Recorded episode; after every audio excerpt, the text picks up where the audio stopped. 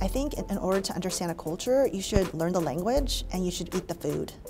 And uh, I think these Chinese restaurants around the world, not just in America, but also in Canada, Mexico, because this book, American Chinese Restaurant, that's edited by myself and Haiming Liu, it's not just uh, a U S A story. It's a, you know, it's a Latin American story. Chinese restaurants are all over Latin America, right? Uh, wow. It's a huge th uh, restaurant. I mean, they have shaped and uh, impacted Peru, Argentina, uh, Chile, and these are not in the discourse. And um, so Alan, the reason why I also wanted to edit this book was because every time I read, as an academic, I would read these like stories of racism on Chinese, you know, restaurateurs. You know, they weren't allowed, the eighteen eighty-two Chinese Exclusion Act that excluded Chinese people from coming to the U S That's true, and, and all these things are right. And I would read these these things, and they would mention Chinese restaurants as the way how the restaurant workers, I'm sorry, the railroad workers, after they were done with the railroad, they couldn't go back, go back to China, so they started Chinese restaurants. And I thought that was an interesting story, and definitely interesting. But I, having ra been raised in a Chinese restaurant, knew that there are so many other stories of positive opportunities for these like poor Chinese people, but also interaction. So a lot of people don't understand that Chinese restaurants are safe spaces for lots of minorities. So Jewish Americans, during uh, Christmas time, they go to Chinese restaurants. During their uh, birthdays, they go to Chinese restaurants. And so it is a space open to another ethnic group that, you know, lets them eat their food. And because it doesn't have that much dairy and they're open on Christmas, mm. it becomes and it becomes part of their modernity, right? And it's not in the history, and I want to write about one day, is the fact that African Americans were excluded in so many spaces in America, yeah. but not Chinese restaurants. And so you have a lot of African Americans who just have these stories of going to Chinese restaurants, such as my Chinese restaurant in the Midwest, and having these like generational stories. And I think that those stories, I mean, yes, there were racism, but those other stories of like this massive um, kind of like safe space, like, mm-hmm. as you say, uh, those are not really told in the literature, and, and that, so that's why I wanted to edit this book. Someone's opinion may contradict yours. Where's my friend Alan? It's all about your perspective. Who are we, and what is the nature of this reality? Five, four, three, two, one.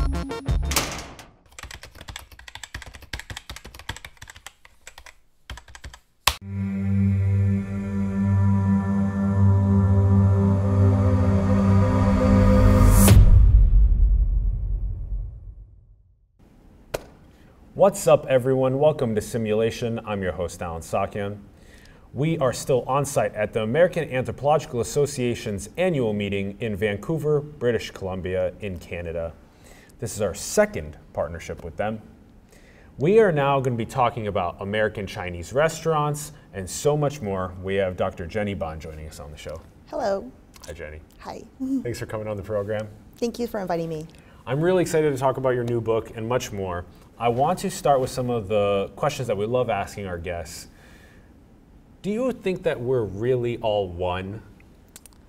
Um, well, Leslie White is a very famous anthropologi- uh, anthropologist, and he talks about energy and how we all are, have different energies, right? But we're all part of the universe energy. So um, to some extent, I, I do believe that we're all interconnected, and um, in terms of energy, yeah. And, and I can send you positive energy, you can send me negative energy. There's like, I, I think that we are all connected energy. I, I believe that when you come into a room, your energy before you come into a room will affect the room subtly. And so I believe that all of us have energy wherever we go, and people can feel it on a subconscious uh, level. So much of what you just said about energy is super present from the initial moments of whether you call it the Big Bang or creation or all that is or whatever you want to call it, source, until now, and how this path of all coming from one until now has deep roots in interconnectedness. The air that I breathe in is the air phytoplankton and trees breathe out. I take a bite of an apple, it comes from the power of the sun. And so the, the lack of children understanding that, feeling separate rather than feeling interconnected, would you say that, that those feelings of separation, like what in, indigenous tribes from around the world are trying to remind modernity about, would you say that that's the root of many of our issues? I think there's many routes, but definitely the interconnectedness of nature is something that is a definite root of disconnected. And I would definitely say that our electronics is one of the things, like social media, uh, the addiction to social media, and also the addiction to our electronics is, um, you know, part of that root of, of feeling you, making you feel disconnected. Um, I live in California with Silicon Valley. There's many uh, people who are spending multiple million dollars for you to stay on that app for as long as possible, uh, and they're doing everything they can to keep you on that computer, on your computer, to, to like it. Uh, all these masterminds to make you feel, so it's for advertising to make more income for them. So that is, I think, one of the many routes, but definitely I would say like um, this new kind of you know, this new really huge change for humans that we're constantly connected in a way that makes us almost disconnected is one of the roots, so yes.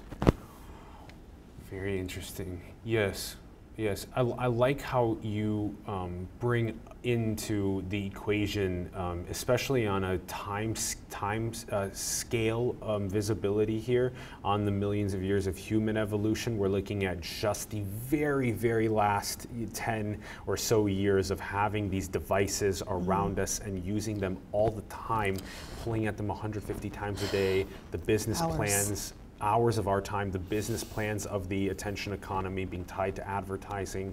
Um, this is a very also um, interesting thing. You know, being able to query civilization's knowledge at my fingertips is also very interesting. So um, th there's, um, I'm really excited for the next wave of, of conscious evolution that comes and builds the next ways that we connect with devices, because mm-hmm. it will be much more around um, the interconnectedness and less so about um, profiteering on people's attention. Um, Jenny, I'm curious, what are your thoughts about the overall purpose of reality? Why are we here? That's a deep question.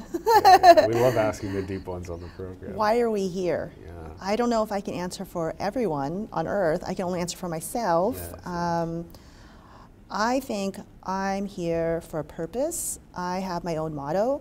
And um, I don't know about other people, like why they're here. Um, they probably have their own reasonings. But my motto is to create culture, to use my uh, privilege and power to help um, oppressed uh, populations.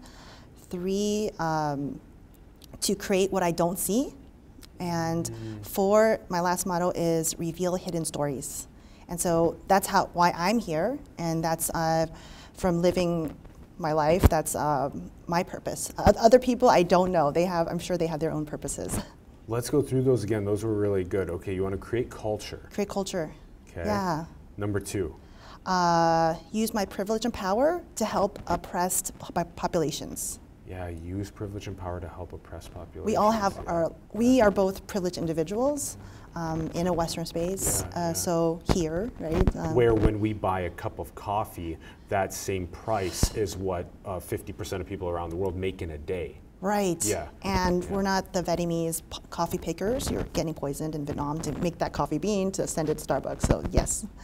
Uh, that is something. So that's what I can do um, in my own little way. Because these are our yeah. brothers and sisters around the world that we want to help uplift. These, this is us. We are yeah. one, and working and feeling that um, rather than buying a third car, third house, third boat, watch, whatever, investing it into the art and entrepreneurship and science and spirituality of people around the world to come up and be uplifted, bring their unique gifts forward. Right. I love that one. Okay, three. Uh, was uh, uh, what was it? So create culture, use my public. Uh, what was it? Uh, create what I don't see. So uh, sometimes um, I want to see things happen. I want to, uh, and it's, maybe this is kind of uh, goes into the model minority myth for Asians. But if I don't see it, I'll create it. So I believe I can create what I say. So if I say yes. it, I can create it. And Love so, that um, how else can you bring your unique gift to the world if it's, you know, if it's not there? You, we we have to manifest it. We have yeah. to see the next world that we're going to build, and then build that. Yeah. So I've been wanting to be an anthropologist since I was eight years old. So since I was eight years old, I wanted to see the world. I wanted to see different cultures and because um, I, I watch a lot of Star Trek and um, public broadcasting, yeah. and so it was just like really fascinating. And so I, I could see those people creating culture, doing things, revealing hidden stories. My last one is, is revealing hidden stories, right? And so, yeah. it's particularly for um, P B S, right? I, I saw a show where they.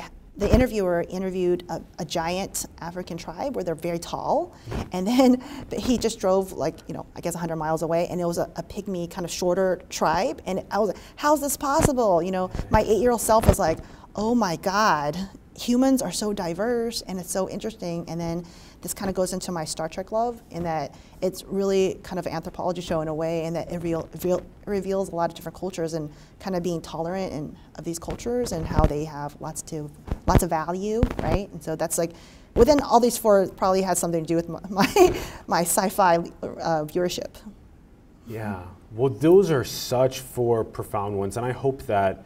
Um, those that are watching can also both relate to and resonate with some of the ones that you mentioned, because I sure do, and then also reflect on our own purposes. What is our unique role here in the world? And if we haven't really established that yet, the importance of like writing it down and really reflecting on it on a daily basis, what our unique gift is to bring to the world.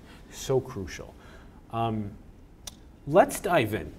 This, this was really interesting learning about this about you. You did another interview and you sent it over to me and I was reading it. Mm-hmm. And when I was hearing about this, um, so you were born in Hong Kong, mm-hmm. and then came here very young. Three months. Three months old. To the U S. The U S. Yes, American citizen. Yes, and then mm-hmm. you grew up in Bellevue. Illinois. Illinois, yes. Near Chicago. Yes, it's like a, over an hour away, yes. Okay. And suburbs. Suburbs. Yes. Working class suburbs, yes. And then um, you spent a lot of your time working in the Ch in a Chinese restaurant. Yes, yes, uh-huh. Interesting. And so then this kind of spurred part of at least a good chunk of this American Chinese restaurant's most uh-huh. recently anthropological study that you're doing, mm-hmm. um, of really this, like, uh, how in many ways uh, Chinese diaspora come into very interesting social communities around things like these restaurants, which mm-hmm. actually have, you were telling me, almost fifty thousand mm-hmm. Chinese restaurants in the U S. More than McDonald's, Burger King, and Wendy's combined. That is yes. mind-blowing, because we yeah. see those chain restaurants everywhere, mm-hmm. but we don't think about counting the yeah. the Chinese. And there's all these different, the provinces in China have unique foods. Yeah. And so there's all this kind of stuff. Yeah. O over yeah. thirteen regional like food cu cultures, yes. Yeah, this is so interesting. So take us to um, even in your uh, in the in the childhood. What is it? What was it like being a part of that that node um, in Bellevue when you were growing up, and then how it relates to what your studies are today? So a lot of it, I, I think back now, but at the, as a child, I didn't understand. But as a child, I you know I worked in the restaurant. I was six, seven, eight, uh, and our customers were uh, primarily working class Anglos as well as African Americans, primarily African Americans. How were you doing this at six, seven, eight? Yeah, just take orders. Yeah, take orders? Yeah, just take was orders. Was this a family restaurant? Yeah, it was a family restaurant. Mom, yeah. dad, yes, like ran yes, it. Yes, yes, yes. Because that's yeah. how you did at six, seven, yeah, eight, taking of course. orders. You're yeah, like, of yeah, course. no problem. Yeah. Yeah, yeah. So I was a cultural broker. So my parents didn't speak English, and so I would translate for them, right? And I would, you know, write down orders. And uh, it, it was, I didn't really, I only realized this now, but I would code switch and I would, I would translate that culture to my parents who, you know, cooked in the back. And I, I could understand how I had to change differently to each population that I served, right? So for African Americans, I was a certain way, Anglo Americans, um, just like kind of things that uh, you learn. Uh, and then, of course, I would switch my, my, I would switch my kind of like my personality to my parents. I'd have to be, you know, thoughtful and very, within the Asian culture, I think similar to Armenian, you have to, um, I don't, I don't know how to say it, say it, but you have to be respectful yeah. of the family dynamic of your yeah. father has to be the, you know, the king, right? But it's a strange way to grow up because I had to translate for them. So I, in many cases, my father didn't speak English, and so I had to speak for him and do all these things. And not unlike a lot of immigrants around the world who have to be translators, like you, you're a translator, you're a cultural broker. And so I, I grew like up this there. Word, cultural broker. Yeah. It's so interesting that you were taking these orders and you're like dealing with one, uh, and it's not even one, it wasn't just the American melting pot. You were mm-hmm. dealing with a bunch of cultures, mm-hmm. um, taking their orders in English, mm-hmm. but a bunch of different cultures.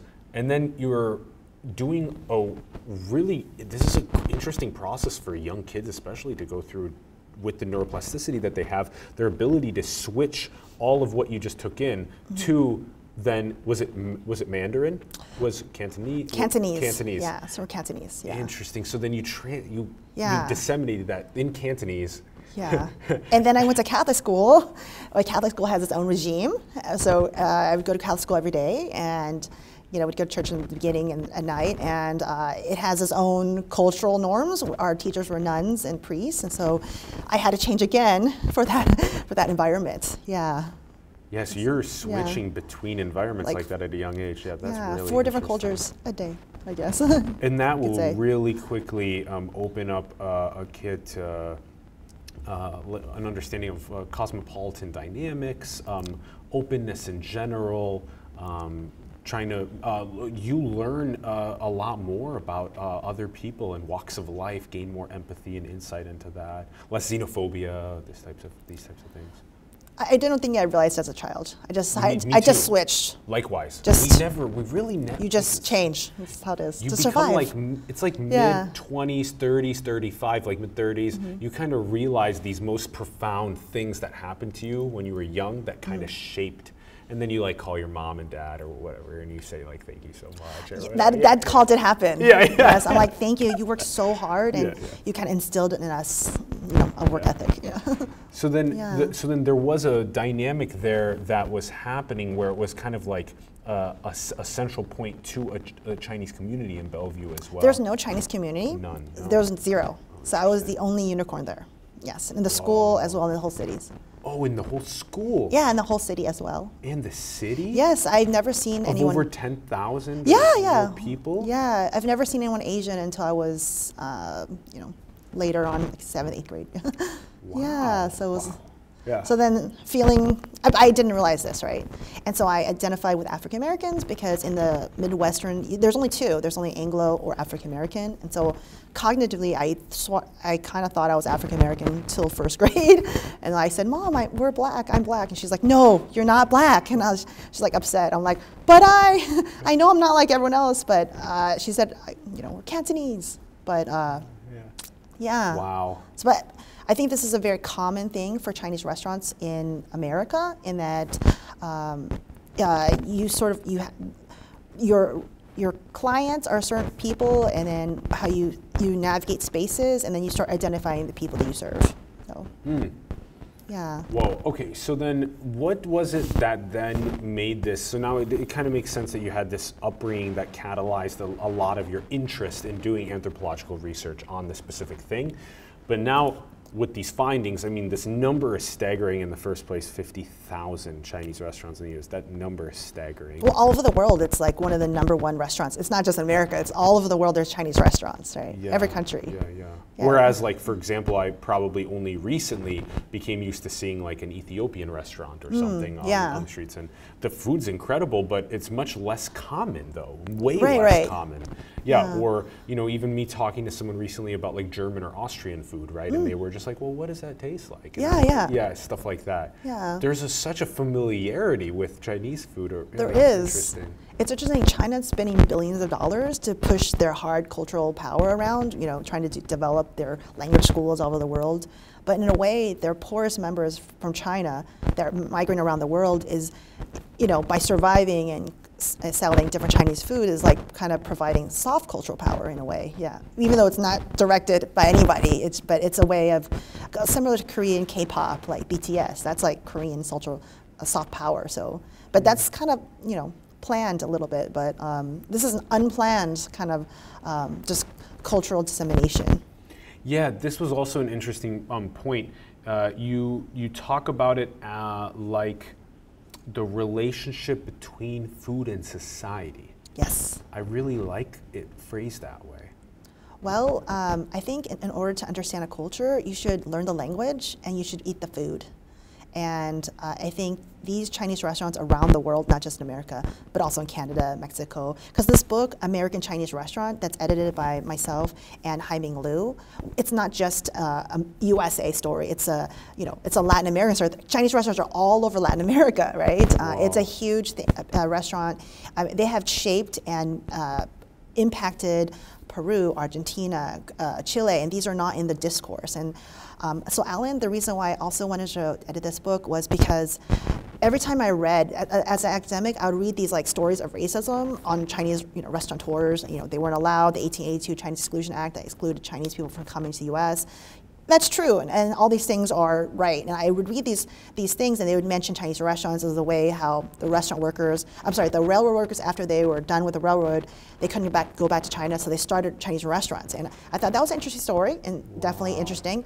But I, having ra been raised in a Chinese restaurant, knew that there are so many other stories of positive opportunities for these like poor Chinese people, but also interaction. So a lot of people don't understand that Chinese restaurants are safe spaces for lots of minorities. So Jewish Americans, during uh, Christmas time, they go to Chinese restaurants. During their uh, birthdays, they go to Chinese restaurants. And so it is a space open to another ethnic group that you know lets them eat their food. And because it doesn't have that much dairy and they're open on Christmas, mm. it becomes and it becomes part of their modernity, right? And it's not in the history, and I want to write about one day, is the fact that African Americans were excluded in so many spaces in America, yeah. but not Chinese restaurants. Yeah, and so you have a lot of African Americans who just have these stories of going to Chinese restaurants, such as my Chinese restaurant in the Midwest, and having these like generational stories. And I think that those stories, I mean, yes, there were racism, but those other stories of like this massive um, kind of like safe space, I, mm-hmm. as you say, uh, those are not really told in the literature, and, and that's, so that's why I wanted to edit this book. twenty chapters, sounds like a lot of chapters. Yeah, yeah. All over the world, yeah. Well, so that's a really interesting um, nuance, and actually a point that, again, like you're describing, is not necessarily highlighted, especially uh, in terms of like mainstream news. Of so few people are going to want to talk about this this space for, for the Chinese restaurant, for Jewish people, for African Americans to be able to come and enjoy um, uh, at times when maybe they couldn't uh, otherwise. And that's really nice, and then that's probably only one of so many other examples. Yeah, yeah, so give us these other examples. Well, in Latin America, right, um, the, it's a, the, there's lots of people, it's a high population, but it's also a working class population. And so particularly in Chile and Peru and um, different spaces, they actually um, provide a cheap, affordable, and delicious food source for masses of people, right? And so that is something often not talked about, how the price point of Chinese food is actually not expensive, right? I mean, there's higher ones that uh, Haiming Liu talks about in uh, P F Chang's, is like a nicer brand, and there's like all these very high, high restaurants in Hong Kong and Shanghai, but in Latin America, all over, are inexpensive, like in the United States, like in Canada, are inexpensive relatively, right, in others, and that provides a lot of people food at a great entertaining price, a low price, and particularly for students and yeah. the work, and that's mass, it's kind of like ramen, it's like, top, you know, cup of noodles, it's like, it mass feeds a lot of people, and mm. that's what it's done, it's, it's really, um, mm. good, and it's, it's kind of giving it a taste of, you know, globalization to people in, uh, uh, I guess, the Caribbean islands, you know, Mm. It, Chinese food, and of course Africa, another way. There's a lot of Chinese restaurants now in Africa that are, mm. you know, soft power of, I don't think it's intentional, but you know, they're surviving in these different African countries with Chinese restaurants. Yeah. Whoa. So another part of this is these more uh, on the end of more affordable prices that also feed quite a lot. So you can have the collegiate students, or you can have um, people that gain the ability for, you know, ten dollars an entree, U S dollars here in the States for an entree, can maybe even share that amongst yeah. like two people, or have half of it at home later or whatever, and get a taste of the cuisine as well. Yeah. That's an interesting point too. Kind of like globalization, you know, they feel yeah. that they're experiencing another culture, it gives them yeah. a, a different thing. Yeah. Y yet another part of this is um, the actual community that's formed around the Chinese restaurant itself, in terms of Um, the dynamics of uh, if this is like like in this example, maybe in like for your mom and dad, for them starting their restaurant, there were no really other Chinese people in Bellevue. Mm-hmm. Yet um, it's interesting to think about these other pockets where the restaurant, that Chinese restaurant, actually maybe became like a hub and mm-hmm. sometimes for other families to come. Yeah, um, definitely. Chinese families, and you guys could meet and like get to know each other then. We didn't have that experience, but I've, I've read about those people. My cousins lived in another state, uh, Missouri. We, we rarely saw them, but when we saw them, they also owned a Chinese restaurant. Um, I yeah. think it can be a hub for, I've, I've read, you know, for other Chinese communities. I, I didn't experience that myself, but um, yes, a lot of Chinese restaurants have double menus, and so. What's that? A double menu is, um, There's a rest, there's a menu for Anglo-Americans, which would be like orange chicken, broccoli and beef, and these are things that are not found in China. I was just about yes. to ask you this question next. They're not the, found in yeah, China. The cuisine yeah. difference is big. Yeah. Because this is very Americanized. It is Americanized, food, Canadianized, yeah. Because yeah. um, we don't have a, like Beijing Kaoya, like I loved yes. it when I was there, but we don't have that. Uh, yeah. Uh, uh, uh, Beijing roast duck, we don't. Okay. Or we don't, like really, and I've never eaten at a Chinese restaurant in the U S where it's been like, you know, Beijing roast duck is on the, you know. I'm, I've, I've seen like, you went to Panda Express, I assume. Do they have roast duck at Panda no, Express? No, no, no, no, it's like a oh, chain. Yeah, yeah, yeah, yeah, but no, um, it's super, like those ones you were just listing was uh-huh. that, and I love like the more authentic, like. Yeah. Like uh, uh-huh. tr uh, tripe was another one, the cow stomach was mm-hmm. another one with peanut sauce on it. Yeah. There's like a bunch of interesting varieties that are totally not on. So that yeah, would be yeah. on the Chinese menu. Oh, the it, double. The double menu. And so um, the American menu would, would be orange chicken, right? And there's no orange chicken in China. That's an invention in America. And fortune cookies. There's no fortune cookies in China. None? the, not, one, not, not, not one in China. It's, there's, so they would, uh, Jennifer Lee wrote a great book on that. Great, wonderful TED Talk, where she talks about chop suey. Right? Chop suey is big. But chop suey just literally means leftovers, right? And so they're serving this thing to survive in America called chop suey. It's called leftovers, right? And so that's a thing.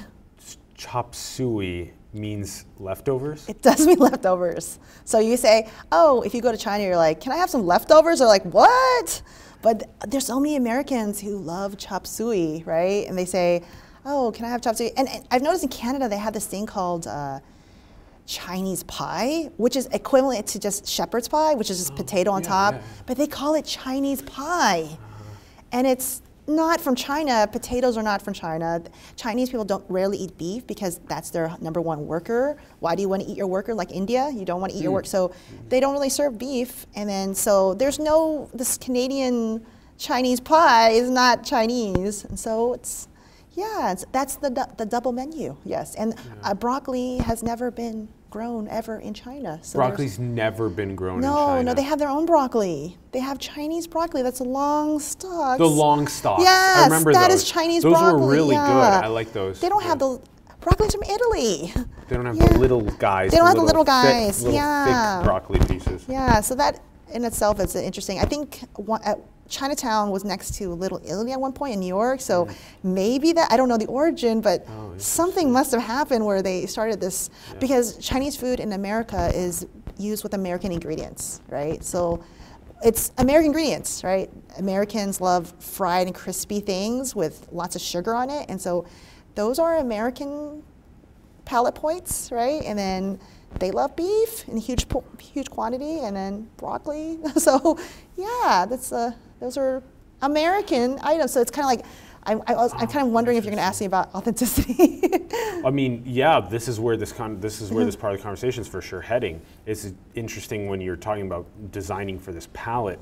Well, um, as much as you know, loving you know fried foods and having like sugar, like orange chicken, basically, just, right? Yes. Just, it also oh. kind of it also kind of like reminds me of like, you know, if you ever.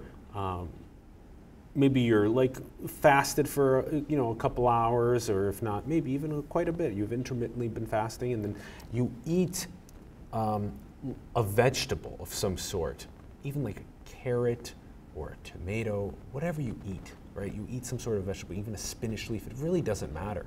When you eat it, your palate is like so. Um, there's been a delay with the fast that your palate almost tastes the sh it tastes the sugar. In the actual vegetable, right? It tastes how sweet the carrot is, or the tomato, the spinach leaf, et cetera. And training our palates to respect that is very important if we want to live healthy uh, on a day-by-day basis, if we want to live with a good lifespan as well and a health span, both of those things.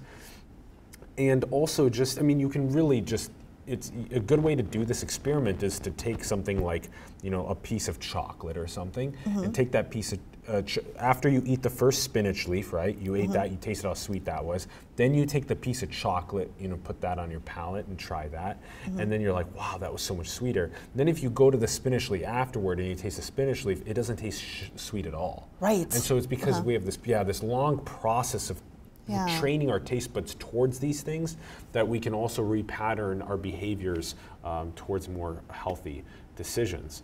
So I, I, I appreciate you pointing that out because it also um, hopefully enlightens us to, um, to, because you know, how do you feel after you eat a plate of orange chicken versus how do you feel when you have, you know, more, more vegetable on your plate? Yeah. And, um, and I mean, those are really interesting comparisons, but yeah, so the authenticity is also a big one because, um, you know, just coming back uh, from China in September, I oh, wow. loved, loved the food, the hospitality Where in was China? Incredible. Spent lots of time in Beijing, spent time in oh. Hangzhou, oh, wow. spent okay. a little bit of time in Shanghai. Okay. Loved it, loved it. And interviewing uh, professors at Peking University and Hung in uh, Westlake University in Hangzhou oh, just wow. was lots and lots of fun. And it was um, the, the level of Uh, immersion into Chinese culture at the most, like, deepest roots, root level of the psyche, of the philosophies, of that type of stuff is very important. Instead of seeing, like, the worst thing to do is just to look at, like, mainstream news and take some sort of a distorted image of what a whole thousands of years of culture actually is. Mm-hmm. um, So that's probably a big takeaway that I make, but also just um, like that actually speaks to authenticity as well in terms of just people themselves. Like, you know, I would never just try and like like walk into whatever, even if it's a Chinese restaurant or if it's any uh, culture's restaurant, and just try and come in with a, an, an image of what that restaurant is based on mainstream media versus mm-hmm. based on my own experiential ability to ask you questions about who you are. Yeah. Um, where you come from, what the culture is, mm-hmm. what you love to do in life, what your deepest thoughts are about the nature of this reality. So there's always a better way to get to um, what I think are the roots of people rather than what looks like distorted images in yeah. the media sphere. So if um, something I talked to uh, chef, who's chapter in the book, I interviewed uh, Chef um, Martin Yan, and he, we talked about authenticity a lot. Because that's always the critique of uh, these Chinese restaurants around the world, that they're not authentic, they're not in China, they're not, um, they're kind of these orange chicken, you know, fortune cookie things made up, right? But I think we both agree that these places were s places of survival, and so these uh, different communities, um, this is what the people wanted to eat. They do not want to eat cow tongue, right, or the stomachs, right? Mm-hmm. So this is what they had to serve in order to survive, and uh, oh, and yeah. a lot of times they didn't work, uh, they didn't get paid. Our, like for instance, I was never, my sister and I, we were never paid, right? We just worked for our parents all the time. Yeah, sure. They, and my my sister, my mother was also working there. She also didn't get paid, and so you're doing this to survive, and so that is what your clientele wants, and so that's what you have. And mm. and I respect my parents for doing this. Um, they didn't have a culinary background. They just went into the Midwest and opened a restaurant, and so, but it enabled us to survive. Um, I have a, a PhD. All my cousins who have, um, they all have doctors and, and uh, upper degrees, and all of our family members are, well, some of them were Chinese restaurant workers and owners, and so enabled us to survive into the next uh, next uh, generation. So. Yes. Do you see other sorts of um, macro trends around um, the way that uh, during diasporic moments that uh, families create restaurants, what they know? They know their food. So they make the restaurant so that they can use it as a mechanism of survival mm-hmm. and also sharing culture. Yeah. Is that like a frequent macro? I think so. Like it's like, a, it's kind of, I think Jennifer Lee talked about it. Chinese food is like a free app that everyone can get. Yeah. And, and it's spread like Linux, it's like everywhere. Um, it, I mean, over fifty thousand, that's a lot of restaurants, yeah. right? And so um, that's something, I think being Chinese, that's your cultural right. You have your cultural right to your food. And so that's something you know, right? You know your language and your food, and that's something that you could, I don't want to call it sell, but it's something that you can use to survive. And I think that's, yeah, so I'm glad you asked that question. Yeah. yeah. It is definitely a macro trend that people, um, I, I don't understand. But I was gonna say that a lot of these Chinese peoples, it's a way of coming home to this imagined homeland, because to be honest, all these Chinese people around the world, the global diaspora, so, so if we're saying sixty to seventy percent of the earth is Asian, let's say twenty, almost twenty-three percent of the earth is Chinese, right? So almost one in four people, or at least, you know, twenty percent. When you eat Chinese food, you can eat an imagined homeland, right? So yeah. there's like some energy level um, of taste that you can, you know your grandmother ate those, you know, Armenian, um, items, and then she loved it, and then your father ate, you ate it, so you you feel this like connection. And I think that yes, I it's definitely agree. It's like some sort of macro spreading, but with kind of a, a homeland feel. Yes. This is again in the ability of the person that um, not only yeah um, goes and has the moment of wanting to provide what their um, culture uh, can. Uh, bring to the area that they move to, but also the person that comes um, from that local area to experience that culture and their food. You made this clear at the very beginning too, is that you, you learn a bit of the language, learn a bit of the food, ask good questions. Don't just come to this um, restaurant without inquiry into the deeper levels of the roots of the people and the culture and wanting mm-hmm. to learn, because it's a missed opportunity to learn. Yeah. And if we mm-hmm. can instill that curiosity in children to want to learn, even at mm-hmm. the level of just a restaurant, when they go and they learn about the food and they learn about the culture, et cetera, it'll make it so that the world becomes more of that one community. That, Definitely. Yeah. Um, I also. I also want I also want to ask you this question, because given the amount of, I don't know if there's been study into this, given the amount that um, small, medium-sized businesses around the world are, yes, some are coming up, but most of them are going away due mm-hmm. to um, uh, the increased amount of massive corporations taking um, mm-hmm. stock in um, their ability to uh, deliver Uh, groceries, deliver restaurant food. Mm-hmm. Soon it's already being tested to be done by autonomous cars and robots and drones right. and all different types of um, delivery mechanisms like that. Um, given that, do you foresee something also occurring, or has there been any study with the number of fifty thousand restaurants potentially, and that's just in the U S, but around the world, slowly potentially declining and needing to find other work and all this other kind of stuff? I would say absolutely not for Chinese food. Number one, Chinese food, the price point, you can't reproduce it for that price point with a machine, right? Um, the, the how Chinese restaurants work is a lot of unpaid labor, right? And a lot of, and it's down the line how they get their items, and it's how, all- How do they, if there's unpaid labor, how do those people uh, live if they're unpaid? Well, their like family? Yeah, their family. Like I, I wasn't paid. But it, only family, because then because then the mm-hmm. father, although you're unpaid, pays for the rent and right, the, uh, right, yeah, and, yeah, and that kind of stuff. Yeah, so okay. I, I, d I don't see a machine, because if we if you actually really paid people what they work, right? The the prices for a Chinese restaurant, those items like orange, even orange chicken would be triple the price, right? Even in reproducing it in a in a form that is mass produced, will never be the same. I don't want to say quality, but that, I don't want to say authenticity, but that traditional recipe cannot be reproduced, right? Um, what you had in Beijing cannot be reproduced in a mass Swanson, right, or something, you know? And I, I just don't see it happening, because um,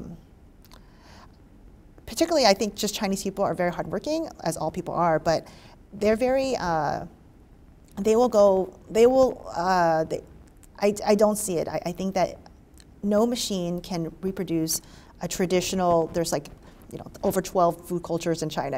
They can, cannot, I, I don't see, I don't see it, yeah. And, and for I, that, I do, which is interesting. Real interesting. I, I, okay. I see, I see nothing. Oh, sorry. I see nothing. The the, uh-huh. the area of what human expertise has uh, advantage uh, over mm-hmm. A I and automation, mm-hmm. robotics.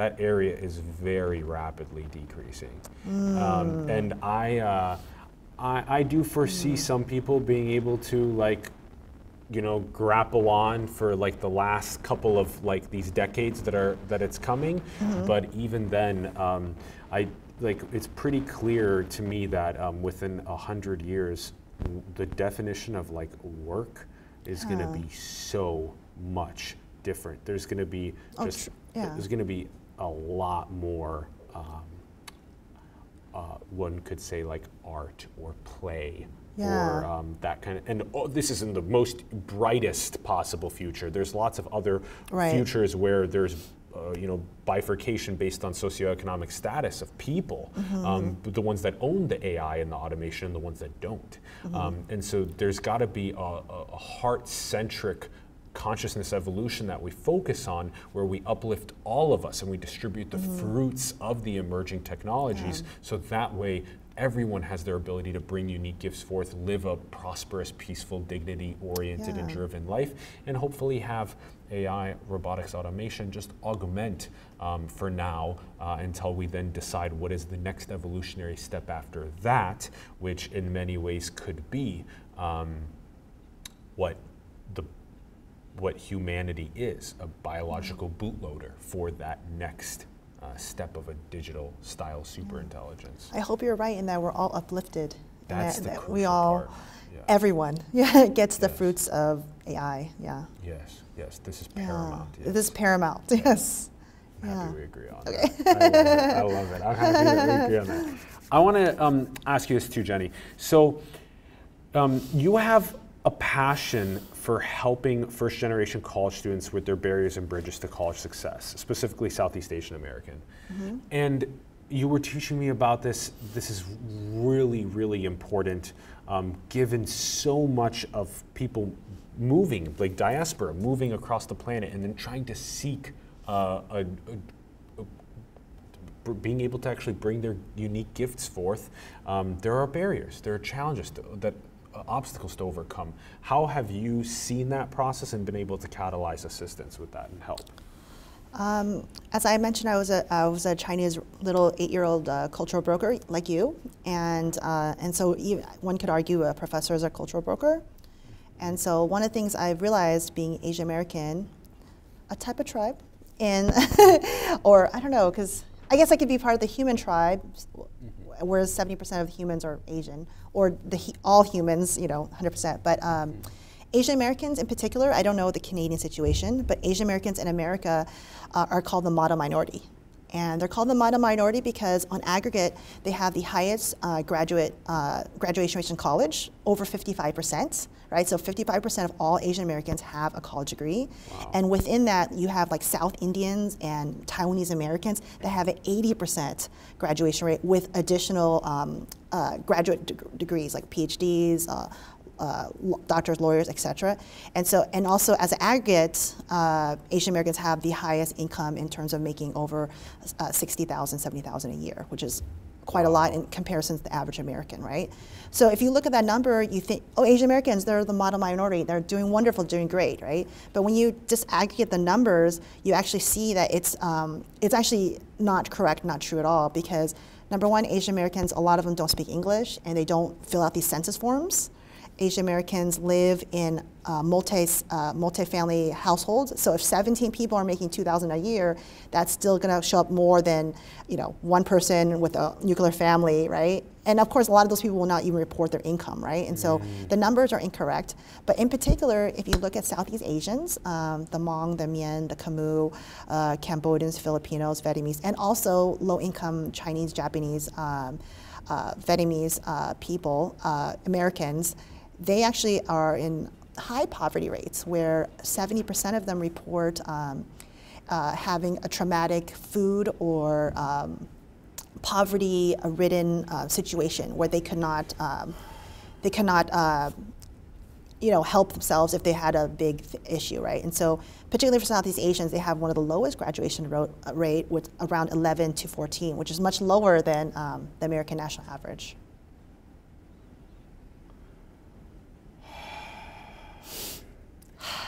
Yeah, this is an important breakdown. It takes something that's viewed as a, like you said, a model minority group and it breaks it down, and there are some incredible practices that happen, people coming over with motivation and determination and perseverance and grit to get to, to actualize those gifts and want to, so there's some great things there.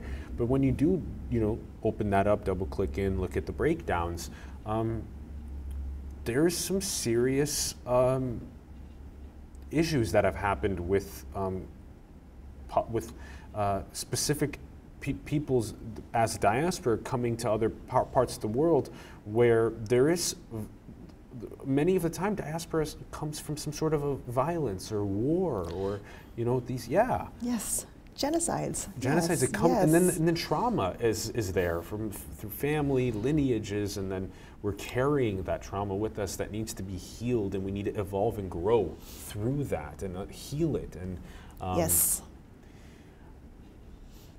Otherwise, uh, we have a uh, we have a, we have this we have this feeling that comes when we encounter other, uh, other humans, where there's just something that is um, it's it's not whole, it's not oh, it's not full-hearted. There's still something there, and and but then there's all this like closed-offness with the process of trying to heal it. It's got to be the right person at the right time with the right circumstances right. and all this type of stuff. So how do we catalyze environments? As frequently as we see Chinese restaurants, mm-hmm. why don't we have holistic healing centers? That would be great. I would love that. That's a social fabric I want to build. You know, that's what we Thank want. You, to, that, that's what we want to envision. That would be wonderful for you to build that. Why is we we will do it because. Mm-hmm. Why is it that on the streets there are so many options for food, but so little places for our emotions? Mm-hmm. It's a disaster that that's like that. Our emotions mm-hmm. have taken the most absolute backseat place in the economic machinery. Mm-hmm. Now, instead of being able to talk with someone about uh, the tr true, most visceral feelings at my deep depths of my psyche, now I like, you know, and this is a trusted person. Now uh, I'm concerned, but but when I, you know, pay a therapist to try and like make sure that they're not like self-dealing when they also want to prescribe me a pharmaceutical, and there's all this type of, you know, in, indigenous people are trying to like wake up, wake up, heal, heal. There are processes mm-hmm. of healing that we've been doing for millions of years, and that can be leveraged for um, making it so that these breakdowns of minority groups that you're talking about that um, aren't as this, uh, uh, don't have sixty thousand plus dollar a year salaries, um, that they themselves can actually uh, heal and then can achieve their unique gifts that they can bring to the world. Yeah. yeah. I'm, I'm really happy that you bring that up as well. That's a really interesting point. So, um, American Chinese Restaurants, Society, Culture, and Consumption is out. Yes. It's available. The link's in the bio below. It's in, on Amazon, Walmart, um, but Amazon is probably the easiest place to get it. Link in the bio below. Um, Jenny, I want to ask you another question. One more. Okay. What do you think is most beautiful? What a lovely last question. Hmm. What is, you've been asking a lot of these, what is the most, so what, a, uh, what is the most beautiful? Mm.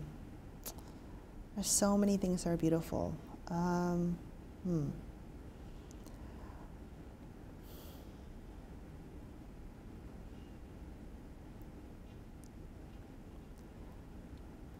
Well, I've, I think that things in nature are very beautiful. I don't know about the most again. Like, what is the most, right? Um, I think nature is very beautiful. Um, being in nature, things that all around me are in a forest, those are truly beautiful places, like Yosemite, where I'm, I lived very close to, are very beautiful. Um, so those are beautiful things, and you feel like the forest can heal you. It's been there for thousands of years, and I think those are very beautiful. And then if you're with your family in the forest, then I, you're also going to feel even more beautiful. So um, I, I, I really like nature, and um, those, I think that area, nature with your family, I think those are beautiful moments. Yeah.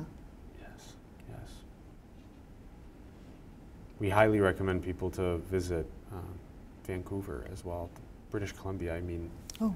like looking across uh, towards n North Vancouver here. Uh, it's the, beautiful. The mountains and the ocean and the trees. I mean, it all speaks. It all speaks and communicates. Um, the energy. The energy. It's energy. Yeah. It's good energy. It tells you that you're not alone, that you're actually part of thousands of years, and yes. you know, your problem might be big to you now, but I'm a tree and I'm hundreds of years old, I'm thousands of years old. So yeah, yeah, yeah. Yeah, so. Yeah, and it's all so deeply interconnected, and just to remember to embody that interconnection and unconditional love, deep presence. Yeah. Yeah. Jenny, this has been such a great interview. Thank you. Thank you. Thanks, Thanks for coming me. on the program. Thanks for asking me. Yeah, you're super welcome. Thanks for all your great work. Thanks okay. everyone for tuning in. We greatly appreciate it. We'd love to hear your thoughts in the comments below on the episode. Let us know what you're thinking. On all of the cool things that Jenny was teaching us, let us know your thoughts. Check out the links in the bio below to Jenny's work. Also check out the links in the bio below to American Chinese restaurants. You can use the code as well in the bio below. Check that out. And also s check out the links in the bio below to the American Anthropological Association and support them, support their incredible annual meeting, and support Simulation so we continue doing cool things like coming on site to great places like triple A's annual meeting and conducting these epic partnership interviews. You can find us on PayPal, Patreon, cryptocurrency, all those links are in the bio below. And go and build the future, everyone. Manifest your dreams into the world. We love you very much. Thank you for tuning in, and we will see you soon. Peace. That's a wrap. Oh, okay. Good job. Thank you so much. Good job. Good job. Good job.